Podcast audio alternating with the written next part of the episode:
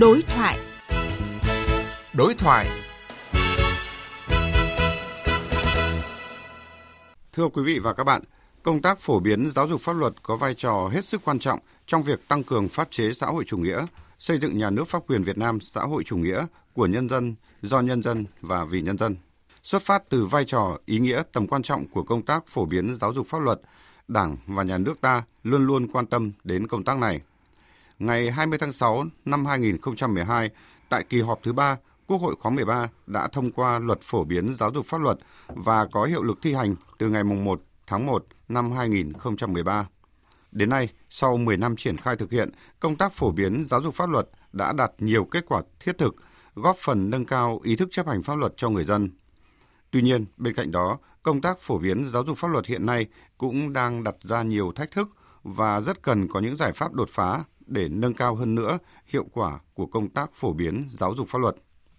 Chương trình đối thoại hôm nay, chúng tôi sẽ bàn về nội dung này với sự tham gia của hai vị khách mời.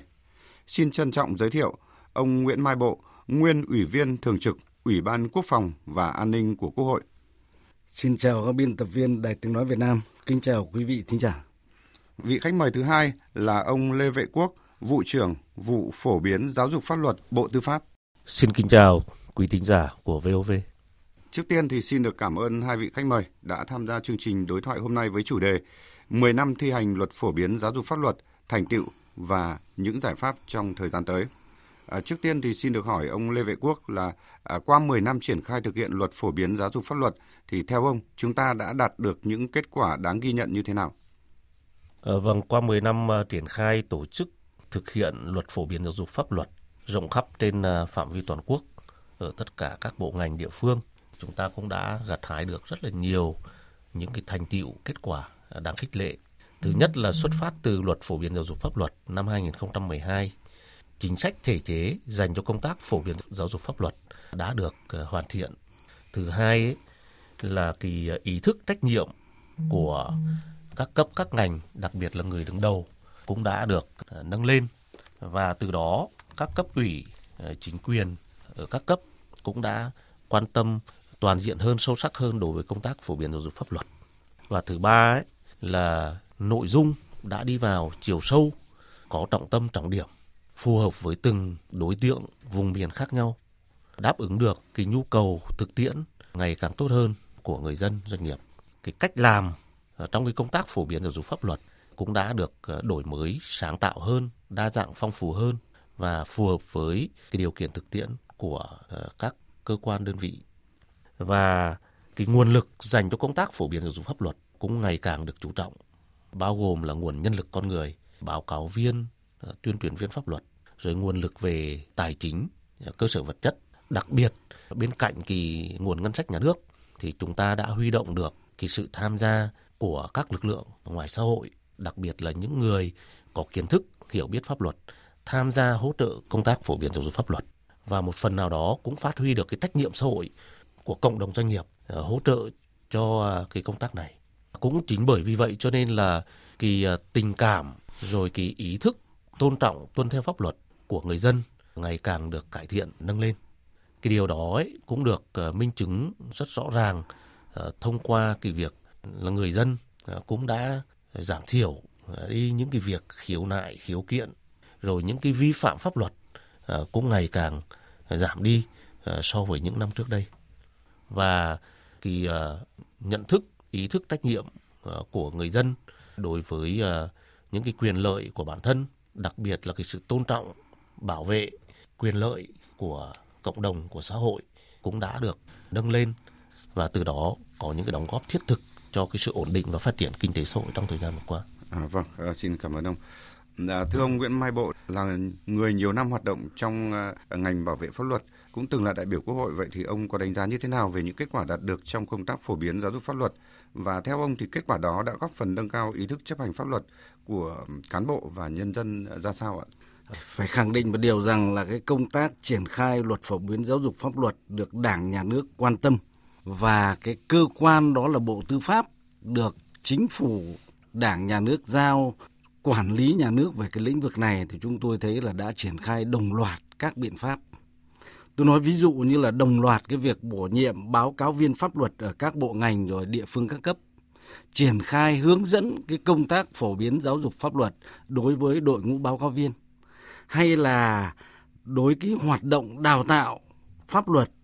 được triển khai theo cái nghị quyết của Đảng ở các trường là không chỉ riêng đào tạo về luật rồi ngay kể cả những cái trung tâm bồi dưỡng chính trị của các tỉnh, của các huyện cũng triển khai cái hoạt động này. Hay là cái hoạt động của cái chuyên mục pháp luật ở trên tất cả các phương tiện báo đài, rồi là cái tổ chức hoạt động cái ngày pháp luật Việt Nam, cũng như là cái hoạt động xét xử, lưu động những vụ án được triển khai ở tất cả các cấp, thì rõ ràng cái việc chúng ta triển khai đồng bộ những cái hoạt động mang tính chất phổ biến giáo dục pháp luật hoặc có nội dung phổ biến giáo dục pháp luật như vậy thì pháp luật nó đã tác động đến cái hành vi tới cái suy nghĩ của tất cả những người dân trong cộng đồng dân cư và qua đó thì đã giúp cho cái việc nâng cao kiến thức pháp luật và cái ý thức chấp hành pháp luật tốt lên một cách rõ rệt so với 10 năm trước đây. Vâng. À, thưa ông Lê Vệ Quốc, à, theo luật phổ biến giáo dục pháp luật ngày 9 tháng 11 à, hàng năm là ngày pháp luật của nước Cộng hòa xã hội chủ nghĩa Việt Nam. À, và ngày pháp luật này thì được tổ chức để nhằm tôn vinh hiến pháp pháp luật và giáo dục ý thức thượng tôn pháp luật cho mọi người trong xã hội. Theo ông đánh giá thì qua 10 năm thực hiện ngày pháp luật Việt Nam thì đã có tác động như thế nào đến việc à, thực thi pháp luật của các tổ chức và cá nhân hiện nay ạ? Theo luật phổ biến giáo dục pháp luật năm 2012 tại điều 8 ấy, thì cũng đã xác định ngày 9 tháng 11 là ngày pháp luật Việt Nam và cái việc tổ chức hưởng ứng ngày pháp luật Việt Nam nhằm để tôn vinh cái giá trị của hiến pháp pháp luật để lan tỏa tinh thần thượng tôn hiến pháp pháp luật cách sâu rộng trong ờ, mọi tầng lớp nhân dân. Với cái ờ, nhiệm vụ được giao thì Bộ Tư pháp hàng năm cũng đã có những cái ờ, hướng dẫn đôn đốc các bộ ngành địa phương triển khai cái việc hưởng ứng ngày pháp luật trên phạm vi toàn quốc cái chặng đường 10 năm vừa qua ấy, thì cho thấy cái việc tổ chức hưởng ứng ngày pháp luật cũng đã được các bộ ngành địa phương tổ chức một cách bài bản, có à, cái sự sáng tạo, đổi mới và ngày càng đi vào thực chất, gắn với các cái nhiệm vụ chính trị à, thường xuyên của các bộ ngành địa phương, các tổ chức đơn vị.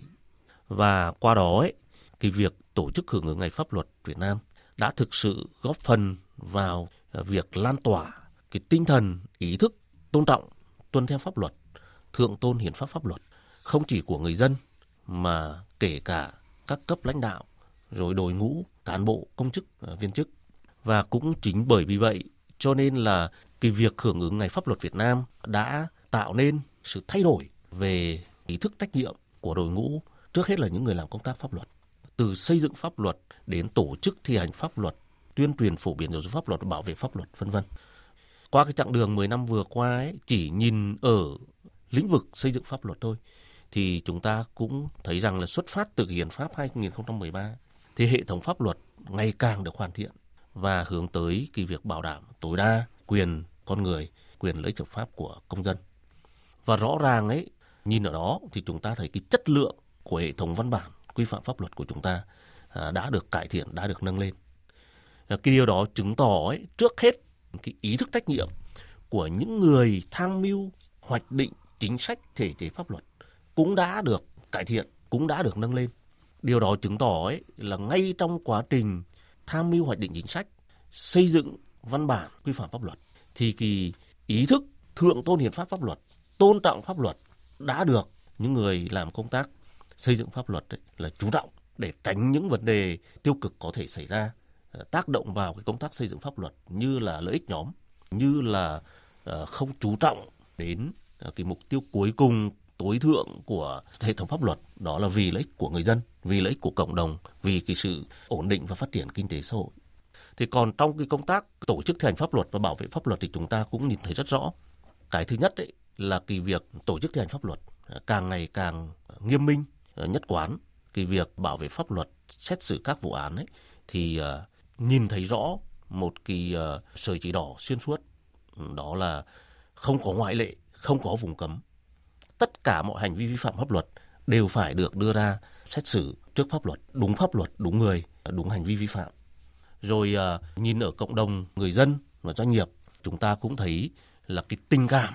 cái niềm tin của người dân doanh nghiệp đối với đảng, đối với nhà nước rõ ràng là ngày càng được củng cố ờ, được nâng cao thì tất cả những cái đó thì nó xuất phát từ rất là nhiều những yếu tố khác nhau. Nhưng mà tôi có thể khẳng định ấy, là trong đó có sự đóng góp rất là thiết thực của cái việc tổ chức hưởng ứng ngày pháp luật Việt Nam ở trên phạm vi toàn quốc trong cái thời gian vừa qua. Vâng. Thưa ông Nguyễn Mai Bộ là à, qua những thông tin vừa rồi của ông Lê Vệ Quốc thì chúng ta có thể thấy là thông qua ngày pháp luật thì đã giúp cho mọi tổ chức cá nhân và công dân à, có ý thức tuân thủ pháp luật tốt hơn và có thể nói đây cũng là dịp để đánh giá lại những kết quả đã đạt được và những hạn chế trong hoạt động xây dựng và thực thi pháp luật. À, theo góc nhìn của ông thì hiện nay thì công tác thực thi pháp luật à, đang đặt ra những vấn đề gì cần quan tâm ạ? Câu chuyện của thực thi pháp luật trong thực tiễn thời gian vừa rồi thì phải nói thật một điều là chúng ta thấy cũng còn những cái hạt sạn. Tuy rằng nó không nhiều nhưng mà nó lại gây ra một cái tác động ghê gớm. Thứ nhất tôi cho rằng ở đây đó là cái sự bất chấp pháp luật. Đó là cái sự cố ý làm trái pháp luật của một bộ phận cán bộ đảng viên. Mà trong đó là có cả các vị lãnh đạo chức vụ rất cao ở cái bộ ngành mà anh ta phải triển khai tổ chức thi hành luật. Tôi nói ví dụ như là Bộ Khoa học Công nghệ vừa rồi. Toàn bộ anh phải triển khai cái luật khoa học công nghệ thì anh lại để xảy ra cái chuyện đấy. Hay là cái ông Bộ trưởng Bộ Y tế thì rõ ràng cái câu chuyện đây tôi cho rằng là bên cạnh đó có sự cố gắng rất nhiều của đội ngũ cán bộ công chức để làm ra những cái bộ luật, làm ra những cái văn bản pháp luật. Thế nhưng mà cái câu chuyện lách luật của một bộ phận cán bộ thì tôi thấy đây là một cái đáng buồn thứ nhất. Cái đáng buồn thứ hai đó là việc xử lý không nghiêm của một số cơ quan chức năng. Cái này thì nó ít thôi nhưng mà rõ ràng nó có tạo ra nhờn luật. Bởi vì xử lý không nghiêm thì nó sẽ dẫn tới câu chuyện nhờn luật.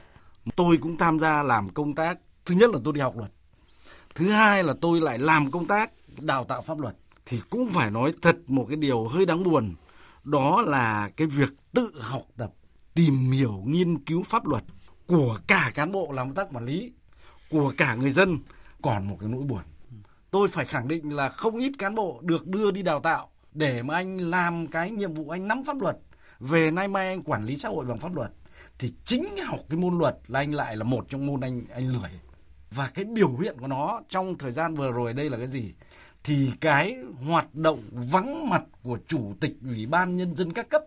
khi mà vắng mặt ở vụ án hành chính,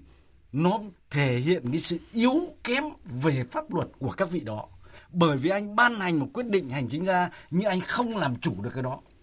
Cho nên ra tòa là anh rất sợ đội ngũ luật sư người ta bảo vệ được cho thân chủ người ta. Thì ở đây nó thể hiện một cái kết quả yếu kém. Một cái điểm yếu nữa là phải nói thật là người dân chúng ta. Bình thường thì nói chân thành, cái độ quan tâm tới pháp luật không nhiều nhưng đến khi rơi vào vòng lao lý, lại chạy đôn chạy đáo.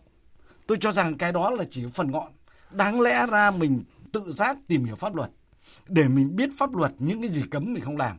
Thì làm gì nay mai phải mất tiền, nộp án phí khi mình thua cuộc? Mất tiền phải nộp phạt, rồi kể cả mất tiền để mình thuê dịch vụ pháp lý. Những cái yếu tố này thì chúng tôi cho rằng là cái sự quan tâm tới quy định của pháp luật của một bộ phận cán bộ công chức cũng như người dân là còn hạn chế. Vâng. dẫn tới câu chuyện không biết pháp luật dẫn tới vi phạm. Từ chỗ này thì chúng ta thấy là nó sẽ ảnh hưởng tới cái việc mà tổ chức thực thi pháp luật.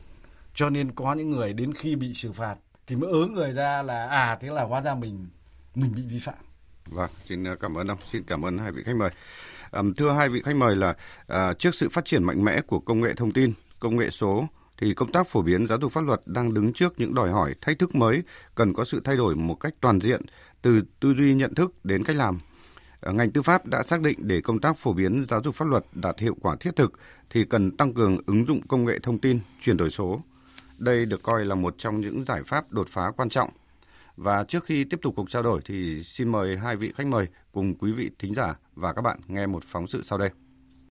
Công tác phổ biến giáo dục pháp luật tác động đến mọi chủ thể, người dân, doanh nghiệp trên mọi lĩnh vực, vùng miền trong cả nước – để thực hiện thành công chuyển đổi số trong phổ biến giáo dục pháp luật cùng với sự quyết tâm của cơ quan quản lý nhà nước, cần có sự đồng thuận vào cuộc của mọi chủ thể trong xã hội. Thứ trưởng Bộ Thông tin và Truyền thông Nguyễn Huy Dũng khẳng định, công nghệ số cho phép thấu hiểu từng cá thể, từ đó nhu cầu của người dùng được đáp ứng và cải thiện tốt hơn. Nền tảng công nghệ số cho phép người dân và doanh nghiệp tham gia ngay từ đầu trong quá trình xây dựng văn bản. Thay vì người dân tự tìm kiếm, tự tìm hiểu văn bản, thì các cơ quan có thể đưa thông tin, nội dung theo yêu cầu của người dân một cách chọn lọc và đúng thời điểm công nghệ số ấy thì cho phép hiểu được cái nhu cầu, hiểu được cái thói quen và hiểu được cái khoảng thời gian nào trong ngày mà cái đối tượng tuyên truyền phổ biến của chúng ta muốn lắng nghe nhất. Mà tuyên truyền bằng công nghệ số ấy thì những cái công nghệ nó có thể tuyên truyền mà nó không mệt mỏi, không phụ thuộc vào cái tâm lý vào cái cảm giác của người mà đi tuyên truyền. Thông qua các cái nền tảng công nghệ số này thì chúng ta có thể tiếp cận được nhiều người hơn, hiệu quả hơn và với một cái chi phí phù hợp hơn. Chuyển đổi số trong công tác phổ biến giáo dục pháp luật là tất yếu là một trong những giải pháp có tính đột phá để thay đổi tổng thể diện mạo cách thức phổ biến giáo dục pháp luật, tạo điều kiện cho người dân tự học tập, tìm hiểu pháp luật, đảm bảo quyền tiếp cận thông tin của công dân. Từ đó hoạt động phổ biến giáo dục pháp luật không bị giới hạn về không gian, tạo sự lan tỏa rộng lớn và nhanh chóng các thông tin pháp luật chính thống nâng cao tính minh bạch trong hoạt động của cơ quan nhà nước, giúp người dân dễ dàng thuận lợi trong khai thác sử dụng pháp luật để bảo vệ thực thi các quyền nghĩa vụ pháp lý. Phó Cục trưởng Cục Tin học hóa, Bộ Thông tin và Truyền thông Nguyễn Phú Tiến cho biết, chuyển đổi số là một sự thay đổi tổng thể toàn diện dựa trên công nghệ số, do đó chuyển đổi số có thể thực hiện trong mọi hoạt động của công tác phổ biến giáo dục pháp luật. Khi mà Bộ Tư pháp thực hiện công tác phổ biến và giáo dục pháp luật thì có sự kết nối trong một cái hệ thống từ trung ương đến địa phương giữa các bộ ngành, ứng dụng công nghệ số để chuyển đổi cái mô hình, mối quan hệ, cái sự hợp tác giữa các cơ quan trong việc phổ biến và giáo dục pháp luật. Ví dụ như các cái cơ quan trong bộ tư pháp và giữa cơ quan bộ tư pháp và các bộ ngành khác để chuyển dịch các hoạt động lên cái môi trường mạng ứng dụng công nghệ số có thể mở rộng được phạm vi phổ biến và giáo dục pháp luật bình thường chúng ta chỉ làm trong một phạm vi hẹp thì khi thực hiện chuyển đổi số thì chúng ta mở rộng được phạm vi địa lý không giới hạn đưa lên mạng thì tất cả cái đối tượng không chỉ trong nước mà cả quốc tế đều có thể tiếp cận được Thưa quý vị thính giả, thưa hai vị khách mời, à, qua phóng sự vừa rồi thì cho thấy là nền tảng công nghệ số cho phép người dân và doanh nghiệp à, tham gia ngay từ đầu trong quá trình xây dựng à, các văn bản, đặc biệt là văn bản pháp luật. Ờ, thay vì người dân tự tìm kiếm và tự tìm hiểu văn bản thì các cơ quan có thể đưa thông tin, nội dung theo nhu cầu của người dân ờ, một cách chọn lọc và đúng thời điểm. À, vậy thì xin được hỏi ông Lê Vệ Quốc là tại sao thì Bộ Tư pháp lại coi chuyển đổi số là khâu đột phá trong phổ biến giáo dục pháp luật hiện nay ạ? Có thể nói là theo xu hướng thời đại cũng như là cái yêu cầu cấp bách của thực tiễn hiện nay, thì việc chuyển đổi số trong mọi lĩnh vực của đời, đời sống xã hội là một cái vấn đề mang tính tất yếu, đương nhiên. Thì trong đó có lĩnh vực ờ, pháp luật nói chung và cái công tác phổ biến giáo dục pháp luật nói riêng. Suy cho cùng thì công tác phổ biến giáo dục pháp luật, đó chính là vấn đề kết nối và chia sẻ thông tin về pháp luật mà đã nói đến cái việc kết nối chia sẻ thông tin pháp luật đặt trong cái bối cảnh của cách mạng công nghiệp lần thứ tư nói chung cũng như là vấn đề chuyển đổi số nói riêng thì à, đương nhiên cái chuyển đổi số trong công tác phổ biến giáo dục pháp luật trong cái công tác thông tin về pháp luật tôi có thể nói nhắc lại là một cái yêu cầu tất yếu. Và cái điều đó thể hiện ở cái chỗ là muốn chia sẻ thông tin pháp luật một cách nhanh chóng chính xác đầy đủ thuận lợi như Thứ trưởng Nguyễn Huy Dũng của Bộ Thông tin Truyền thông đã khẳng định ấy, bảo đảm đáp ứng kỳ nhu cầu của người tiếp nhận thông tin là họ muốn nghe thông tin gì, họ muốn tiếp cận với thông tin gì và tiếp cận lúc nào, tiếp cận thông qua những phương thức, phương tiện như nào để đảm bảo thuận lợi nhất cho họ. Thì chúng ta phải làm một công việc là tạo lập dữ liệu, kết nối dữ liệu, từ đó chia sẻ dữ liệu thông tin pháp luật một cách thông minh và trên cơ sở kết hợp phối hợp giữa tất cả các bộ ngành địa phương. Ờ, tôi lấy ví dụ như là vừa rồi ấy, thì chúng tôi cũng tham mưu cho Thủ tướng Chính phủ ban hành ờ, đề án 471 về đẩy mạnh ứng dụng công nghệ thông tin trong công tác phổ biến giáo pháp luật. Trong đó đã giao nhiệm vụ cho Bộ Tư pháp chủ trì phối hợp với các bộ ngành địa phương xây dựng cái cổng thông tin phổ biến giáo pháp luật. Và trong cái xu hướng chuyển đổi số thì cái cổng thông tin phổ biến giáo pháp luật này trong tương lai sẽ trở thành một cái địa chỉ duy nhất để tất cả các bộ ngành địa phương khi thực hiện cái việc xây dựng cái dữ liệu thông tin pháp luật để chia sẻ để phục vụ cho cái công tác phổ biến giáo dục pháp luật thì họ có thể sử dụng chung cái cổng này. Và cái cổng này cùng với cái hệ thống thông tin gắn với nó sẽ trở thành một kỳ kho tài nguyên số dùng chung cho cả nước cho mọi người dân. Và với cái địa chỉ duy nhất đó, người dân muốn tìm hiểu bất kỳ một thông tin pháp luật nào gắn với lĩnh vực quản lý nhà nước nào, gắn với địa bàn nào thì họ có thể lên cái cổng đó để truy xuất. Và không chỉ dừng lại đơn thuần là chỉ là thông tin pháp luật điều 1, điều 2 của luật A, luật B quy định như nào mà gắn với đó ấy, là các cái tình huống pháp lý của đời sống thực tiễn mang tính phổ biến thường xảy ra liên quan đến nội dung quy định đó. Để người dân vừa tìm hiểu cái quy định pháp luật được nói như nào, được quy định cụ thể như nào và cái cách ứng xử xử lý các tình huống gắn với những quy định pháp luật đó thì trong cuộc sống thực tiễn à, sẽ được giải quyết như nào để người dân hiểu một cách đầy đủ, chính xác, cụ thể nhất các cái quy định của pháp luật. Và để muốn làm được điều đó thì rõ ràng là chúng ta phải ứng dụng công nghệ số để cho cái việc tích hợp, kết nối và chia sẻ thông tin pháp luật nó đặt trên một cái mặt bằng chung, không có cái sự cắt cứ về thông tin pháp luật mà như hiện nay ấy, nó vẫn đang xảy ra rõ ràng là không thể phủ nhận được những cái tác dụng của hiệu quả về chuyển đổi số mang lại. Vậy thì ờ, riêng trong lĩnh vực phổ biến tuyên truyền giáo dục pháp luật để mà đạt hiệu quả cao thì ờ, các bộ ngành, bên cạnh đó thì các bộ ngành, địa phương thì cần đầu tư cơ sở hạ tầng công nghệ thông tin rồi là công nghệ số phù hợp. Vậy thì ờ, qua theo dõi cái việc công việc này tại các bộ ngành địa phương thì ông có đánh giá và nhìn nhận như thế nào về cái công tác này? ạ? Kỳ ờ, đề án 471 về tăng cường ứng dụng công nghệ thông tin trong công tác phổ biến giáo pháp luật ấy, đã được Thủ tướng Chính phủ ban hành từ năm 2019 và trong đó có giao nhiệm vụ cho tất cả các bộ ngành ờ, địa phương tạo lập kỳ ờ, cơ sở hạ tầng công nghệ thông tin cũng như là xây dựng các trang các cổng thông tin phổ biến giáo pháp luật để tạo thành một cái địa chỉ tin cậy giúp cho người dân doanh nghiệp là tìm hiểu các thông tin pháp luật thuộc cái phạm vi lĩnh vực hay là địa bàn của ờ, các bộ ngành địa phương quản lý. Ờ, tuy nhiên qua theo dõi ấy, thì ờ, hiện nay không phải bộ ngành nào cũng đã xây dựng được các cái trang cổng phổ biến hiểu pháp luật. Còn ở các địa phương ấy, như năm ngoái thì chúng tôi thống kê là 37 địa phương, còn đến năm nay thì tăng lên là 45 địa phương đã có cổng và trang phổ biến giáo pháp luật. Chỉ nhìn vào cái số lượng thuần túy thì chúng ta thấy là 45 trên 63 thì cũng chỉ mới chiếm khoảng 3 phần tư thôi. Như vậy vẫn còn mười mấy cái địa phương đến bây giờ thì họ cũng chưa xây dựng được cái cổng hay là trang phổ biến giáo pháp luật. À, điều đó ấy, cho thấy là cái ý thức trách nhiệm, cái việc ứng dụng công nghệ thông tin để thực hiện cái quản lý nhà nước nói chung và trong đó có cái việc cung cấp các thông tin pháp luật cho người dân một cách nhanh chóng, thuận lợi, chính xác, đầy đủ vẫn chưa được trọn vẹn À, vâng, xin cảm ơn ông ạ. À, thưa ông Nguyễn Mai Bộ là có một thực tế hiện nay là hệ thống văn bản của Việt Nam khá là phức tạp. À, một nội dung thì có thể được quy định ở nhiều văn bản thuộc nhiều cổng điện tử cũng như là nhiều trang thông tin điện tử khác nhau. Do đó thì cần phát triển ứng dụng để khi người dân mà doanh nghiệp khi mà có câu hỏi hay vấn đề về quy định của pháp luật thì chỉ cần hỏi trong ứng dụng là sẽ có câu trả lời cụ thể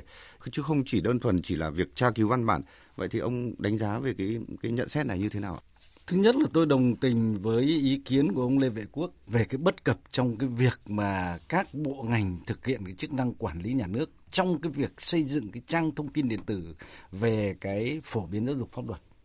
Nhưng ở câu hỏi này thì tôi thấy rằng nó có hai vấn đề. Tôi nói ví dụ như tôi chẳng hạn thì tôi không cần cái tình huống. Bởi vì tôi làm luật tôi áp dụng luật bao nhiêu năm rồi. Vâng. Thế thì rõ ràng ở đây nó có hai vấn đề nó liên quan đến nhóm đối tượng thụ hưởng vấn đề thứ nhất đối với người dân cần phải hướng dẫn theo tình huống cụ thể. Tôi nói ví dụ là một cái tình huống là xin phép sửa chữa nhà thì cần làm thủ tục gì? Thế bây giờ họ vào trong trong trong mạng họ gõ cái đó ra. Công nghệ thông tin đã hướng dẫn cho họ là à để mà ông sửa chữa cái nhà này thì ông phải cần những cái thủ tục hành chính đến phường xin cái này rồi cái kia thì cái khác vân vân. Hay là đối với doanh nghiệp và những đối tượng nghiên cứu giảng dạy khác thì cái câu chuyện đặt ra ở đây ở doanh nghiệp thì doanh nghiệp nào chả có bộ phận nghiên cứu pháp luật chúng ta gọi là pháp chế của doanh nghiệp đấy. Ừ. thì cái câu chuyện đặt ra ở đây là người ta lại cần là cần trọn vẹn cái văn bản pháp luật. Thế nhưng mà cái cái đặt ra ở đây đó là cái phần mềm tra cứu pháp luật. Tôi nói ví dụ như hiện nay cổng thông tin điện tử về tra cứu văn bản pháp luật bộ tư pháp có cổng của chính phủ có cổng của quốc hội có nhưng tôi phải nói chân thành. Khi tra vào những trang này để tôi moi ra được một văn bản pháp luật hơi bị lằng nhằng. Nào thì đấy là văn bản số bao nhiêu rồi là ký hiệu gì các thứ là sao? Trong khi đó tôi tra vào như thế tôi thấy cái trang thư viện pháp luật. Hiện ngay ra một cái văn bản pháp luật đấy người ta đánh cái số chìm là hiệu lực đã biết. Ừ. Có nghĩa là tôi sử dụng nó thì tôi phải chịu trách nhiệm về việc là tôi tự phải chịu trách nhiệm về cái việc là ông không được đổ cho ông thư viện pháp luật là ông cho tôi một văn bản pháp luật là đã hết hiệu lực. Mà câu chuyện để biết nó hết hiệu lực hay không đấy là trách nhiệm của tôi trong việc người người sử dụng. Nhưng rõ ràng khi tôi tra cứu vào trong cái cái trang mạng này tôi moi ra ngay được văn bản. Thế thì rõ ràng là nó thuận tiện hơn cho nên tôi nhân đây tôi cũng đề nghị chú ông Lê Vệ Quốc cũng nghiên cứu cái đó tiện à. chứ nhiều khi mà tôi tra cứu vào cái cái cổng của Bộ Tư pháp mà tôi lại cần moi cái văn bản đó về tôi lại không moi được. Mà trong đó cái trang ừ, thư viện pháp luật à, ăn ngay đấy thì rõ ràng một cái câu chuyện đặt ra ở đây thì chúng ta kết cấu phần mềm như thế nào để tiện ích cho người công dân khi tra cứu văn bản. Vâng xin ờ, cảm ơn ông ạ. Thưa ông là theo báo cáo của chính phủ về công tác phòng chống tội phạm và vi phạm pháp luật ừ, trong năm 2022 thì số vụ phạm pháp hình sự đã giảm ờ, gần 10%. Tuy nhiên tình hình tội phạm còn diễn biến phức tạp như là tội phạm giết người tăng, Ờ, đối tượng sử dụng ma túy dẫn đến ảo giác, rồi người có tiền sử về bệnh tâm thần giết người. Những cái điều này thì gây lo lắng và bất an trong nhân dân. Rồi là tội phạm mua bán người thì có dấu hiệu phức tạp trở lại à, sau khi mà chúng ta mở cửa, sau khi mà phòng chống dịch. À, từ thực tế này thì cho thấy trách nhiệm ừ, trong cái việc phổ biến giáo dục pháp luật, nâng cao ý thức chấp hành pháp luật trong cán bộ nhân dân thì điều này một lần nữa được chúng ta đặt ra như thế nào ạ? À, xin được hỏi ông Nguyễn Mai Bộ. Ở đây cũng có một số vấn đề mà tương ứng với nó là cái phương pháp nội dung phổ biến giáo dục pháp luật. Thứ nhất, tội phạm ở đây nó là hành vi phạm tội. Thế thì cái câu chuyện đặt ra ở đây là cái việc phổ biến giáo dục pháp luật chúng ta nêu cho người dân biết cái hành vi phạm tội, phương pháp thủ đoạn phạm tội dưới góc độ để cho người dân biết để mà phòng chống. Chứ không phải câu chuyện mà chúng ta miêu tả cái hành vi phạm tội để tạo cái sự hiếu kỳ. Câu chuyện thứ hai là nguyên nhân và điều kiện phạm tội. Thông tin cái này để làm gì? Để ai nằm trong cái điều kiện hoàn cảnh đó là để chúng ta biết, không để cho mình rơi vào cái tình trạng đó để cho tội phạm nó dễ xảy ra hơn nữa là cái ví dụ như là hình phạt, áp dụng thì ở đây là chúng ta đưa tin sự kiện. Nhân cái chương trình này của VOV tôi cũng mạo muội, nói với các bạn phóng viên, các báo chí rằng, vừa rồi các bạn làm sai một chức năng. Chức năng của báo chí là phản ánh, chứ không phải chức năng xét xử. Vụ án vừa xảy ra, sự kiện vừa xảy ra, cơ quan bảo vệ pháp luật đang làm. Chưa ra được tội danh mức án gì, ấy mà các bạn đã kết luận được à trường hợp này phạm tội này theo điều khoản này của bộ luật hình sự và mức hình phạt như này, tôi cho rằng quá giỏi. Chúng tôi là thẩm phán, nghiên cứu hồ sơ 3 tháng trời chưa ra được tội danh mức án. Ấy vậy mà các bạn giật tít câu view cái đó, tôi cho rằng cái đó là cái ảnh hưởng không tốt. Vì điều tra tội phạm, nó không khác nào đi đào sắn dây. Hôm nay khởi tố vụ án thì sự kiện nó mới là ở vậy, chứng cứ nó mới có như vậy. Nhưng ngày mai điều tra ra thì nó không phải là cái tội A này, tội mà đã khởi tố mà nó lại là tội khác. Tôi nói ví dụ, hôm nay khởi tố vụ án là vụ án cuối gây thương tích. Nhưng điều tra một hồi thì nó ra cái chứng cứ đây là vụ giết người, đây là vụ hiếp dâm. Câu và ngược lại nữa.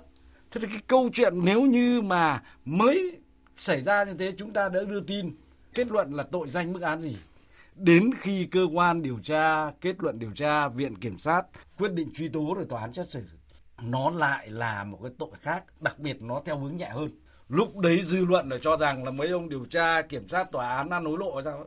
tại sao khởi tố ban đầu là giết người bây giờ lại cố ý gây thương tích đưa tin là cần thiết nhưng đưa tin nó phải đúng quy định của pháp luật và chính xác À, vâng, đây cũng là một thực tế mà các cơ quan báo chí rất là phải lưu tâm đúng không ạ? Trở lại câu chuyện của chúng ta là thưa ông Lê Vệ Quốc, thực tế hiện nay thì công tác phổ biến giáo dục pháp luật, nâng cao ý thức chấp hành pháp luật của cán bộ và người dân thì đang có những hạn chế và gặp những khó khăn vướng mắc gì ạ? Ở nhiều uh, diễn đàn thì tôi cũng đã uh, trao đổi chia sẻ uh, về uh, những cái vấn đề này. Có thể nói là công tác phổ biến giáo dục pháp luật trong thời gian vừa qua thì cũng đã đạt được uh, những cái uh, thành tựu rất là đáng kể. Tuy nhiên bên cạnh đó, uh, lúc nãy ông Mai Bộ cũng đã chia sẻ uh, đang còn có những hạt sạn đang còn có những vấn đề mà chúng ta cũng phải hết sức là quan tâm nếu muốn cái công tác này trong cái thời gian tới thực sự có những cái chuyển biến tích cực và đạt được cái mong muốn của người dân xã hội. Thứ nhất là cái ý thức trách nhiệm của một bộ phận những người đứng đầu cấp ủy chính quyền đối với công tác phổ biến giáo dục pháp luật là cũng chưa được cải thiện. Họ vẫn cho rằng cái việc phổ biến giáo dục pháp luật không phải công việc thuộc trách nhiệm của họ. Thậm chí có những uh, ngành chuyên môn thì họ cho rằng cái việc đó là việc của Bộ Tư pháp ở Trung ương và Sở Tư pháp ở địa phương. Trong khi đấy ấy, tôi lấy ví dụ như là có những cái bức xúc về vấn đề liên quan đến chính sách pháp luật đất đai, tài nguyên môi trường thì phải do Sở Tài nguyên Môi trường ở cấp tỉnh, phòng tài nguyên môi trường ở cấp huyện. Trước hết phải thông tin, phải trao đổi để cho bà con, cho doanh nghiệp người ta hiểu. Tức là làm công tác phổ biến pháp luật trong lĩnh vực mà họ chịu trách nhiệm quản lý nhà nước. Và đây là cái vấn đề tương đối quan trọng. Bởi vì nếu mà chúng ta không xác định đúng về vấn đề thì chúng ta muốn làm gì, cách thức nào đi chăng nữa không thể đạt hiệu quả được. Cái thứ hai nữa ấy,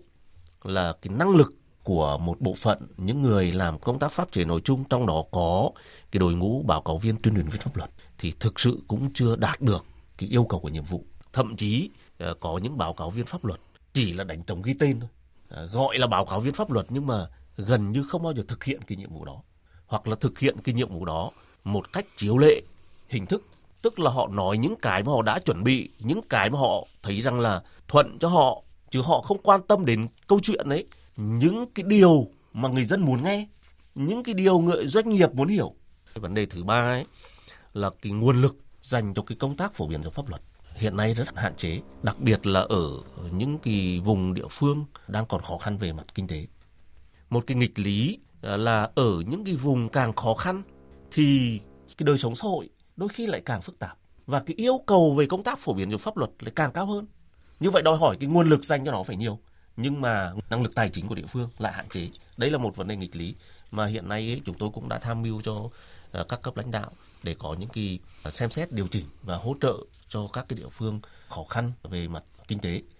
để họ có đủ cái nguồn lực Ừ, ít nhất là đáp ứng được cái yêu cầu tối thiểu cho cái công tác phổ biến được pháp luật. Và cuối cùng ấy là cái việc ứng dụng công nghệ thông tin à, như tôi đã nói và đặc biệt là ông Mai Bộ nêu ra tôi rất là đồng tình rất là chia sẻ.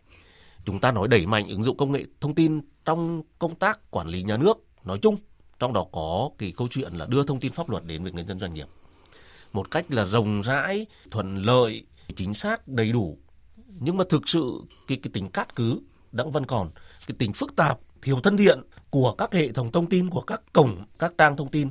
của các cơ quan nhà nước vẫn đang ừ, hiện hữu ở đấy cho nên là khi mà tìm hiểu một cái văn bản pháp luật đang còn hiệu lực hay hết hiệu lực thì đôi khi vô cùng vất vả mà ngay cả với các cán bộ công chức còn như vậy thì huống hồ gì là nói đến người dân. À, vâng, xin cảm ơn ông ạ. À, thưa quý vị và các bạn, à, thưa các vị khách mời, à, khi thực hiện chương trình này thì chúng tôi cũng đã tham khảo ý kiến của nhiều thính giả về thực tiễn công tác à, tuyên truyền phổ biến giáo dục pháp luật hiện nay. À, sau đây thì mời quý vị cùng hai vị khách mời cùng nghe một số ý kiến của người dân mà chúng tôi thu thập được ạ. Tuyên truyền đối với cán bộ thì cũng có nhưng mà tự người cán bộ đó tự tìm hiểu là chính. Và cái thứ hai thì tôi nghĩ là đối với các chuyên ngành thì ờ, các cái sở và các cái bộ chuyên ngành cũng nên là tập trung lại trong lĩnh vực mình để thống nhất cái việc áp dụng pháp luật cho nó thống nhất đến toàn quốc. Chứ ví dụ như cũng một cái sự việc này, ở tỉnh này thì áp dụng như thế này và tỉnh khác thì nó áp dụng ờ, khác dẫn tới là giải quyết cho cái trường hợp này. Nhưng mà địa phương khác lại không giải quyết cho nên là khiếu kiện rất nhiều. Nội dung tuyên truyền nó phải đáp ứng được cái nhu cầu, nguyện vọng của cái người dân. Và đặc biệt thì cái hình thức tuyên truyền phải phong phú và đa dạng. Chứ nếu cứ chỉ một chiều cũng sẽ nhàm chán và tuyên truyền phổ biến giáo dục đấy thì cũng phải quan tâm đến các cái đối tượng già làng trưởng bản, cái người à, đứng đầu các cái thôn xóm, rồi là các cái đoàn thể của xóm.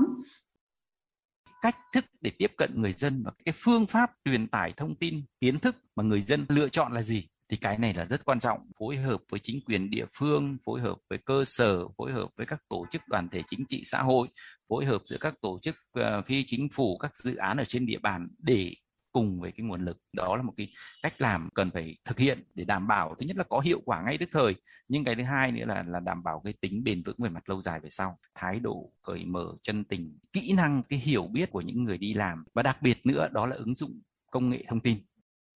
À, vâng, thưa ông Nguyễn Mai Bộ, ông có bình luận gì khi nghe những ý kiến vừa rồi ạ? nó có mấy vấn đề để tôi trao đổi như này. Thứ nhất là Sở Tư pháp hay Bộ Tư pháp khi chúng ta phổ biến giáo dục pháp luật một cái văn bản nào đó đấy chẳng qua là câu chuyện làm nền làm mồi cho câu chuyện là hôm nay chúng ta tổ chức cái hội nghị phổ biến giáo dục pháp luật về cái luật quốc tịch chẳng hạn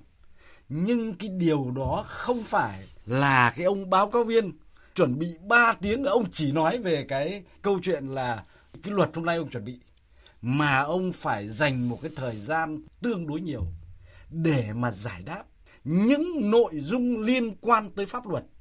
Tôi nói ví dụ khi tôi đi tiếp xúc cử tri nên tôi đánh giá rất cao ở văn phòng quốc hội trang bị cho các đại biểu quốc hội cái máy iPad. Trong đó có cái cơ sở dữ liệu. Thế đến khi chúng tôi tiếp xúc cử tri, ông A thì hỏi về lĩnh vực luật hình sự, ông B thì hỏi về luật hộ khẩu, ông C hỏi về luật xây dựng, ví dụ như thế cái câu chuyện kể cả đại biểu quốc hội thì trong đầu ông không thể có đầy đủ luật đấy. Ừ. Thế thì ông có công nghệ thông tin, ông có iPad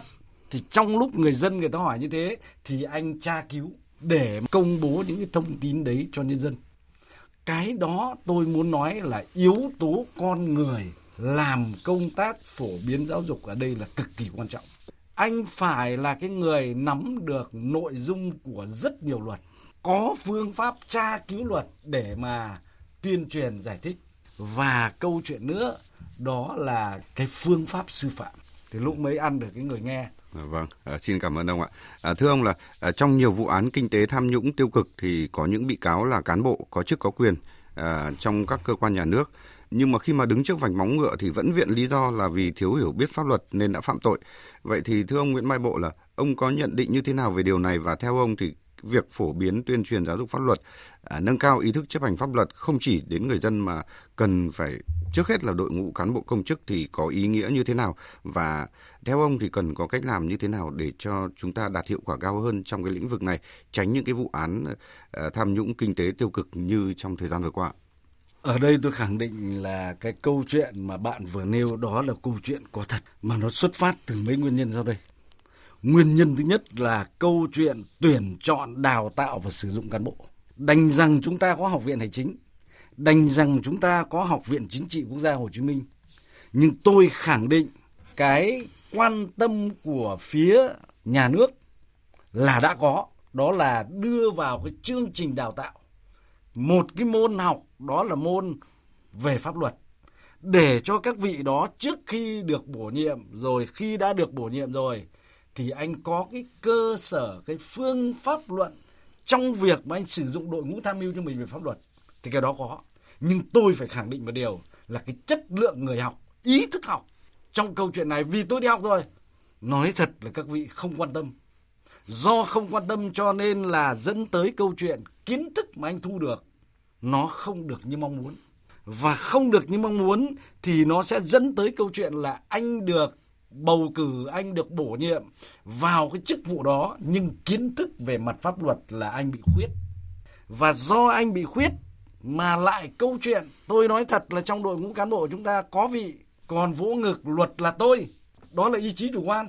Khi mà đội ngũ làm công tác tư vấn pháp luật người ta can ngăn thì ông bảo luật là tôi cho nên là ông xa chân vào cái chuyện đó thì nó rất dễ xảy ra. Cho nên tôi cho rằng là cái cái ý thức của cái câu chuyện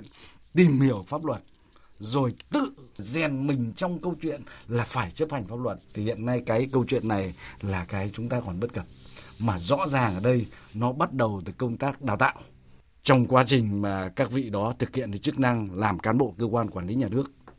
rõ ràng là cái ứng xử của cá nhân những người đó đối với pháp luật. Những cái vụ án vừa rồi xảy ra thì chúng ta thấy rất rõ là nó từ những câu chuyện đấy. À, vâng, xin cảm ơn ông ạ. À, thưa ông Lê Vệ Quốc là có một thực tế hiện nay đang đặt ra đó là việc tuyên truyền phổ biến giáo dục pháp luật cho người dân thì ở các cơ sở ví dụ như là một số xã phường thị trấn là còn yếu và mờ nhạt và thậm chí là chưa được quan tâm đúng mức. Vậy thì theo ông cần phải thay đổi thực tế này như thế nào để ờ, công tác phổ biến tuyên truyền giáo dục pháp luật của chúng ta đạt hiệu quả cao hơn, đặc biệt là ở ngay từ cấp cơ sở? Trước khi trả lời câu hỏi này thì tôi cũng ờ, xin phép ờ, quay trở lại chia sẻ thêm một chút về ờ, cái câu hỏi mà biên tập viên ờ, đã hỏi ông Mai Bộ à. liên quan đến cái phóng sự mà chương trình cũng đã thực hiện ừ. và người dân cũng đã có những cái nhận xét Thì cái thứ nhất đấy là ờ, nói cái gì theo cái nhu cầu của người dân, nói như nào để người dân nghe, người dân hiểu. Thì có thể nói rằng là hiện nay cái công tác phổ biến giáo dục pháp luật đang hướng mạnh về cơ sở thì việc mà tổ chức phổ biến giáo dục pháp luật, à, đưa các thông tin pháp luật cho người dân ở cấp cơ sở, ở cái cấp chính quyền gần dân nhất cực kỳ quan trọng. Tuy nhiên một cái thực tế mà chúng ta cũng à, nhìn thấy, cái cái thứ nhất đấy là rõ ràng ấy là cũng có những cái vị báo cáo viên, tuyên truyền viên, họ chỉ muốn nói những cái điều họ cần nói, họ biết, họ đã chuẩn bị trước, chứ họ không cần tìm hiểu xem là thực tế cái đối tượng mình đang hướng tới họ cần gì. Cái vấn đề thứ hai nữa là uh, cái cơ sở uh, vật chất, sự chú trọng trong cái việc ứng dụng uh, công nghệ thông tin. Nói ứng dụng công nghệ thông tin hiện nay ấy, trong đời sống xã hội, ta cũng nên tiếp cận một cách dung dị và hết sức là thực tế. Đừng có nghĩ cái gì nó cao xa. Hầu hết người dân Việt Nam chúng ta đều có smartphone, đều có điện thoại thông minh. Họ có thể nói, họ có thể kết nối internet, họ có thể trở thành thành viên của các nhóm Zalo, fanpage. Cái chỗ đó ấy, hiện nay cũng đang có những cái, cái yếu kém. Và cái thứ ba đấy thì, thì tôi vẫn nhắc lại là cái nguồn lực dành cho cái công tác phổ biến của pháp luật à, cũng chưa thực sự là được quan tâm chú trọng. Thì chính bởi vậy cho nên đấy là để khắc phục những cái vấn đề này à, trong cái công tác phổ biến giáo dục pháp luật ở à, cấp cơ sở, à, tôi có thể xin chia sẻ là cái thứ nhất là chúng ta phải chọn đối tượng ưu tiên cho công tác phổ biến giáo dục pháp luật trên cùng một địa bàn nhưng không phải là chúng ta dàn hàng ngang tất cả các đối tượng người dân. Chúng ta đều thực hiện cái công tác phổ biến giáo pháp luật với bất kỳ nội dung nào. Mà trước hết là chúng ta phải xác định đối tượng ưu tiên. Cái đối tượng ưu tiên đó có thể từ cái nhu cầu thực tiễn cũng có thể nhìn từ cái yêu cầu của công tác quản lý nhà nước. Trong cái bối cảnh hiện tại gắn với các cái nhiệm vụ chính trị của chính quyền địa phương, chính quyền cơ sở. Khi mà chúng ta xác định được đối tượng ưu tiên rồi thì chúng ta phải tiếp đến trả lời cái câu hỏi thứ hai là những đối tượng đó họ cần những thông tin pháp luật gì gắn với cuộc sống của họ. Và sang cái câu hỏi ờ, thứ ba ấy là vậy thì chúng ta phải triển khai cái việc đưa thông tin pháp luật đến cho họ như nào với đối tượng như vậy, với nhu cầu như vậy. Muốn nói cho người khác hiểu thì hãy sử dụng ngôn ngữ thời gian nghĩa là gì? cái nội dung của ông muốn nói thì có thể nằm trong đầu ông nhưng mà cái ngôn ngữ để ông truyền tải nội dung đó phải là ngôn ngữ của người đối diện của người nghe đấy là cái cực kỳ quan trọng nội dung phải chọn lựa theo nhu cầu của người nghe và cái cách thức thể hiện hình thức thể hiện phải phù hợp với cái điều kiện cuộc sống với cái trình độ ngôn ngữ của người nghe và cái mong muốn của người nghe. Và cái nữa ấy là phải ừ, đa dạng phong phú phải lồng ghép vào các cái chương trình. Tôi lấy ví dụ như là các cái hoạt động văn hóa. Ở nhiều vùng miền ấy rất đặc sắc về ờ, các cái hoạt động văn hóa. À, vậy thì chúng ta hãy lồng ghép cái công tác phổ biến các thông tin pháp luật vào trong các cái hoạt động văn hóa tức là ừ, những cái câu chuyện hết sức là đời thường và gắn với cái hơi thở cuộc sống à, gắn với cái thói quen cái phong tục tập quán của người dân trong cuộc sống hàng ngày thì tôi nghĩ là nó sẽ nhanh và sẽ sâu khi mà chúng ta thực hiện cái công tác phổ biến giáo pháp luật Vâng, xin cảm ơn ông. À, xin cảm ơn hai vị khách mời. À, thưa quý vị và các bạn, công tác phổ biến giáo dục pháp luật thì có vai trò rất quan trọng là cầu nối để đưa các chủ trương chính sách của Đảng, pháp luật của nhà nước đến với người dân, À, góp phần nâng cao ý thức tự giác chấp hành pháp luật trong toàn xã hội, giữ vững an ninh chính trị, trật tự an toàn xã hội.